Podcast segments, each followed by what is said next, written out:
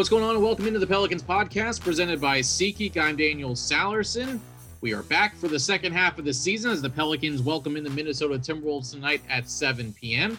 Joining me today are the fellows that will have the call on the radio broadcast tonight, ESPN New Orleans 100.3 FM. That's Todd Graffagnini and John DeShazier. And the reason why I'm having them on today is because today is a very important day, um, not only in the sports world, but for all of us personally. It's a one year anniversary of the NBA season getting shut down after the first positive coronavirus in the NBA, which happened to be from Rudy Gobert of the Utah Jazz. And of course, that was a, a, crazy night for all of us from a broadcasting perspective, for, for Todd and JD personally being there in Sacramento. So we really kind of just wanted to reflect on what a year it's been for all of us and, and for everyone around the country and around the world. And, and, and guys, first of all, happy second half of the season to you. I know it's going to be a grind, but um, I'll start with Todd and I'll go to JD. First, just take me back just from a, a bird's eye view of March 11th last year and kind of how things developed for you in your mind when you started to realize that not only were you probably not going to play a game that night, but we might, might not be back in the building for quite some time. Well, Daniel, first of all, thanks for having me, and it's great to see you. And I'll see you later, obviously, of course, JD. But uh, after getting the batteries recharged, so to speak, what a strange day. And of course, it started on the road trip itself. You know, we were out west after that Sunday game in Minneapolis. So we had a couple days off in Sacramento. Well, the thing about that day, which I want to say it was a Wednesday, um, you know, it, it was, we had not really talked about the season even being postponed. I think the first thing we had kind of heard up until that point was possibly fans not being in buildings the rest of the year, which was obviously going to be a big step, but nothing like, well, there's a possibility that that, that the season's going to be suspended. Then you throw on top of that, the Pelicans were kind of getting themselves back into the playoff picture. And that game against Sacramento was going to be a very important game. So we were talking on the on the broadcast side of things how important the game was and, and just the importance of it. And then all of a sudden you know you get your notice on the phone that rudy gobert has tested positive and the season's going to be suspended but the pelicans sacramento game is still going to be on. I mean it happened so quickly. I was doing a, a guest appearance on a on the local affiliate in Sacramento that was broadcasting the game that their flagship, and I mean, it happened like that, like literally the snap of a finger. And I'm getting texts, and, and the host, I'm looking at my phone, and the host is going, I think you need to go. I said, Yes, I need to go because we need to figure things out here. But that's literally how quickly it happened. And it's just, I've used the word so many times surreal. And I know we're going to get into it a little bit later as we were getting on the air, but uh, I, it just happened so fast. You can't even put into words how quickly just you went from having a season to absolutely nothing in the span of about 25 minutes real time. What about you, JD? Yeah, it was it was actually we were we were in the arena is what I remember most, and um and the thing that stood out was uh, guys who generally get up their shots pregame. You didn't see that, so that was the first sign, uh, and that it was you know it was kind of it, it was almost like a ghost town and so I'm doing a radio spot with uh, with Doug Christie, and um, I remember we get the news that literally uh, Oklahoma City has been pulled off the court. they're getting ready to tip, and they've been pulled off the court, and they're playing against Utah. And then you get the news that Rudy Gobert has tested positive for coronavirus, and so then I remember uh, I think we were off air, but I remember telling Doug Christie first. I said, um, "We're not going to play." He, he said, huh? I said, I don't think we're going to play.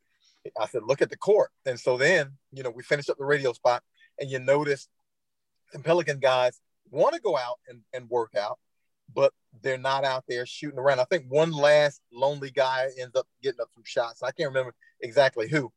And I can't remember if it was Graf I, I spoke to or if it was Antonio Daniels from Fox Sports New Orleans. But I remember telling them, we're about to go home.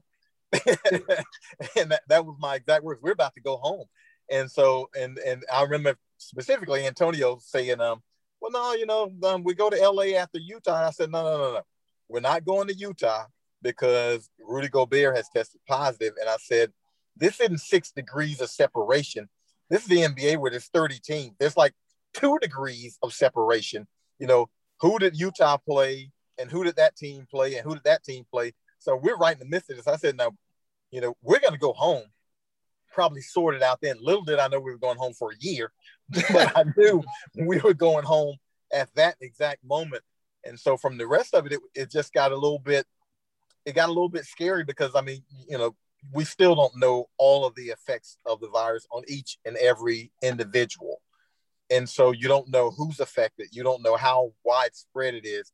I just knew we were going home. I remember calling my wife and she was like, What are you doing? You're at the game. I was like, Baby, we getting ready to come home. And that was that was what I just kept saying to everybody. We're going home. I just didn't realize it was gonna be like this. And, and Daniel, if I interrupt, the reason why our game was stopped is because Courtney Kirkland, who was one of the officials that night for the Pelican Sacramento game, was in Utah two nights before refereeing the Utah Jazz game. And that's why we never ultimately came out. And I, I, I, still to this day think, wow, I mean, we had the presence of mind to realize this was the case because my moment, JD, was we were actually doing our pregame and the clock, which we always look at to kind of judge when we're taking breaks and what Daniel's doing back in the studio, the clock said seven minutes. And there was nobody on the court, the Pelicans. And that's when we looked at each other and said, This is not happening. This is not happening. And then Alvin Gentry came out of the tunnel, looked up in the stands. I said, We might as well shut it down right now. Because, that, and that's exactly, but Courtney Kirkland is really the ultimate reason why we didn't play because he was in Utah a couple nights before. And again, you look back on things now, and, and there was so much unknown. We had no idea how yeah. you could get it and how it would spread. It just in the infancy of it, but it, it's I'm getting goosebumps thinking mm. about it. It's just it's crazy. It's you talk crazy. about JD talks about the two degrees of separation. I mean, that's where it was right there. Now, it, exactly. Again, everything is connected and you saw a couple more Jazz players, Donovan Mitchell ended up getting it. You know, that's where it really started to, I guess, kind of sink in. Um, but personally for you guys, because obviously we knew uh, when the game was suspended, you know, the season was suspended, and they said the Pelicans and Kings will play on. Which for me, I was like, there's no way that they're going to do this. And then finally came to the senses of we're not playing. But personally, what you all had to go through to not only cancel the game, we all were flying from Sacramento all the way home but you also were able a chance to gather with the team and have a meal. But from a safety standpoint, like you mentioned, we really didn't know the effects or what was going on. There was no mask wearing. Um, you all were flying on the plane home. Were you all concerned safety wise that, you know, when this happened that, you know, you're, you guys are kind of vulnerable at the time. JD, I'll start with you. Did you feel like personally, as from a safety point, that what's going on here? Am I in danger right now just being in the building or being on a plane or being in a restaurant? They, I think it was the infancy, and it was one of those situations where you don't even know what you don't know. so you don't know enough to be afraid because in hindsight, there's no way in the world we should have been having dinner together. no. There's no way in the world we should have all been, you know, in, in the on a charter flight, great flight. But there's no way in the world we should have all been on there together with no mask and no protection against one another we just didn't know enough to know what we didn't know. And so we just figured, okay, we're good. Let's go eat. Uh, let's go home. And we had no idea the, the magnitude of what this is. And I guess from that standpoint, you know, ignorance is bliss because we were all just having a nice dinner and a nice meal. And think we go home and we'd be playing again in, you know, three or four or five days or something like that. Daniel, that's why JD's a writer and I'm not. I could not have said it better myself. I, I, mean, you think about it. We ate dinner as a team, as a group, no mask. Nobody even talked about it. Nobody even yeah. talked about it. We all get on the plane, we fly home, and flew home all night. I, I, I mean, as sure as I'm sitting here, I did not think once, not one yeah. time, that I should not be on this plane with with. Yeah. not one time did I think about that. So JD's right. Ignorance truly was bliss. And the and the thing about it is, you know, we get we all go into the uh, into the building, into the facility on Friday the 13th. The team meets with with the doctor. We meet with the doctor, and little did we know we we have not been back in the facility since 363 days. Yeah. It's been since we've been back in there. But no, no, not even a thought or a hint, Daniel, that we should not be eating together or getting on the plane and flying back home together. Yeah. Because we think about the traveling party that was with the Jazz that were in Oklahoma City, they yeah. had to stay in Oklahoma City. They were not allowed to fly commercially. They were not allowed. So they were trying to figure out how they were going to get back from Oklahoma City to Salt Lake City. And I tell you what, I would not want to have been on that ride because no. I who knows how long that would have been. Which is, which is crazy to think about. I remember leaving the arena that night after the, the game was canceled. It was Caroline Gonzalez and Joe Cardosi, um, who were part of our crew. And I was like, because of course no one knew. I was like, okay, the NBA season will be suspended for a couple weeks. They'll get everything together, they'll figure things out, and then we'll be back. It'll be fine. And, and lo and behold, season shut down. We play the NBA bubble um, in late July, early August, and then to start this season and continue the season, there are plenty of COVID protocols as we we, we hope we're seeing the end of this soon. Um, but just going back to, I guess, this whole year and working from home. And you know i remember at the beginning of this you know todd was doing play-by-play of, of dogs you know chasing toys around or something for pelicans.com you know we're doing podcasts we're doing shows. Did you think one year from now this is where we'd be? I mean we're still doing zoom interviews still for podcasts. Like we'll see each other tonight but for the longest time we were this is our inter, this was our interaction and still for a lot of people to this day todd i'll start with you i mean just looking back this last year, did you ever think it was going to get to this point where we are right now based on how things went down a year ago tonight?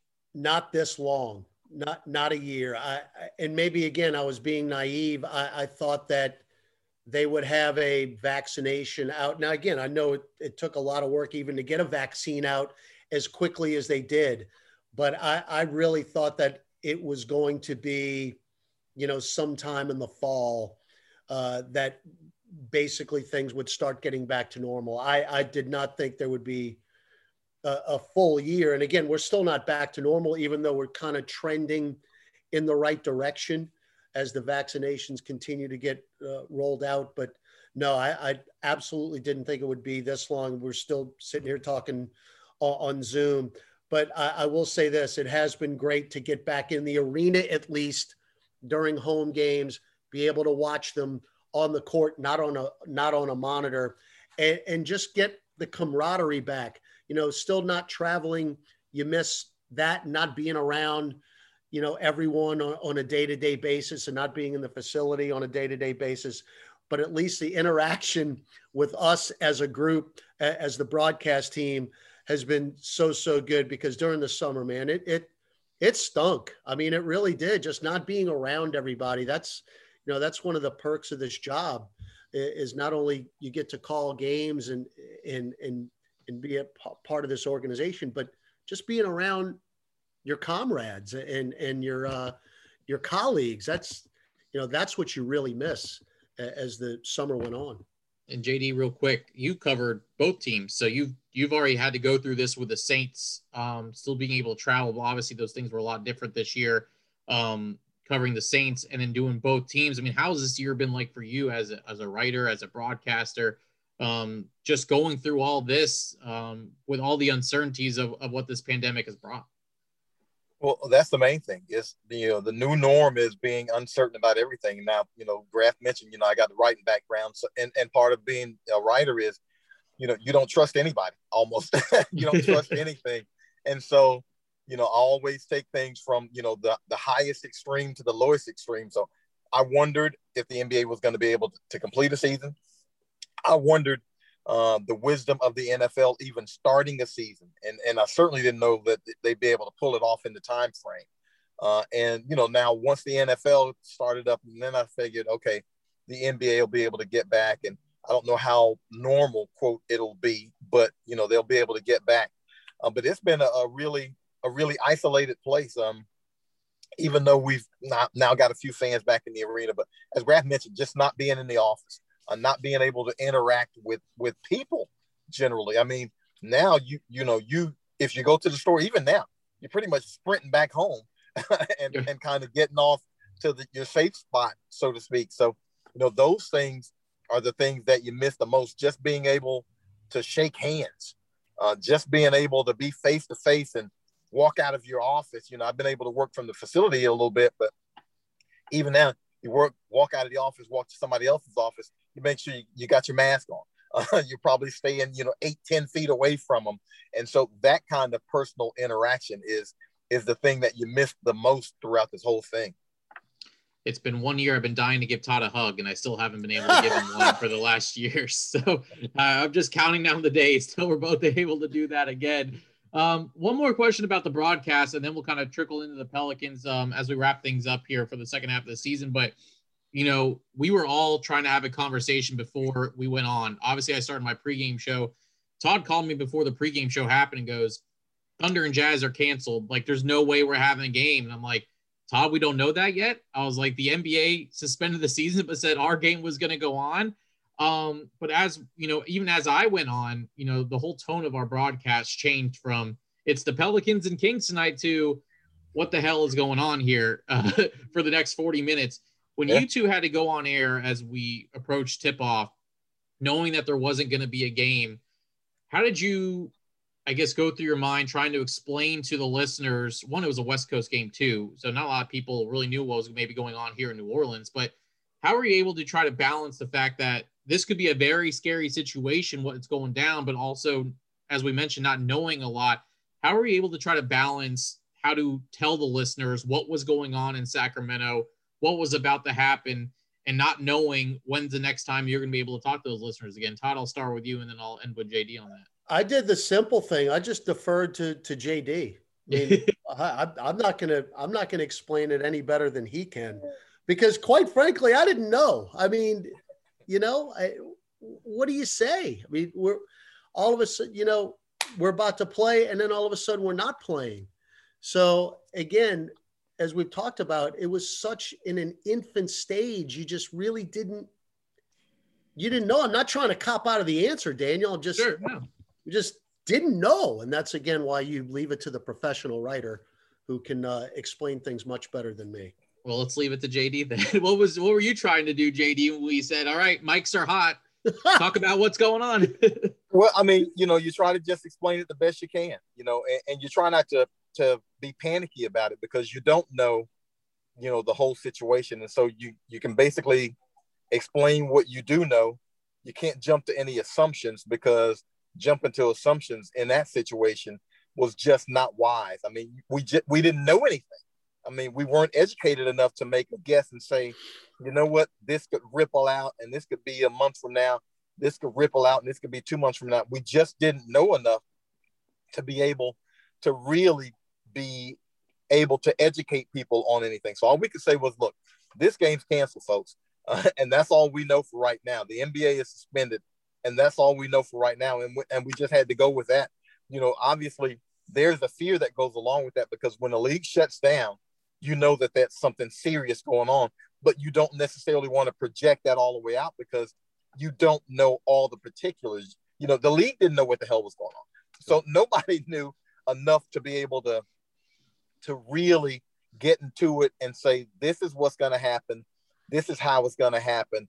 You know, we were all just kind of flying without a net and just hoping that we could be that we could be succinct about it and not panicky about it in my mind you know, it's crazy to think about. We could do this for a whole day, but obviously it's a game day, so we're going to wrap things up here in just a few moments. But you know, when the NBA shut the season down, the trickle down effect for all the other professional sports leagues, and not only just professional sports, but schools and work and everything, and kind of hit that oh crap button. You know, as soon as Rudy Gobert tested positive, how that really changed things around this country and dynamic and also, I think we have to give props to the NBA of how they've been able to handle not only the bubble, bubble with no positive tests. Um, this season has certainly been a challenge with dealing with players testing positive, staff members testing positive, but the fact that we're already halfway through and looking like we will be able to finish out a season, knock on wood here, Um, it will be tough 36 games in 67 days, but again, I think everyone is certainly glad that there is basketball. And even, you know, March Madness is upon us too. I mean, that got shut down. The whole tournament got shut down a couple yep. weeks after, and and you know everyone's approaching conference tournament time. So it will be nice to see that all those things a year later are, are back in its original form. Uh, before I let you guys go, and I'll start with JD and along with Todd. Pelicans are 15 and 21 heading into tonight's ball game against the Minnesota Timberwolves.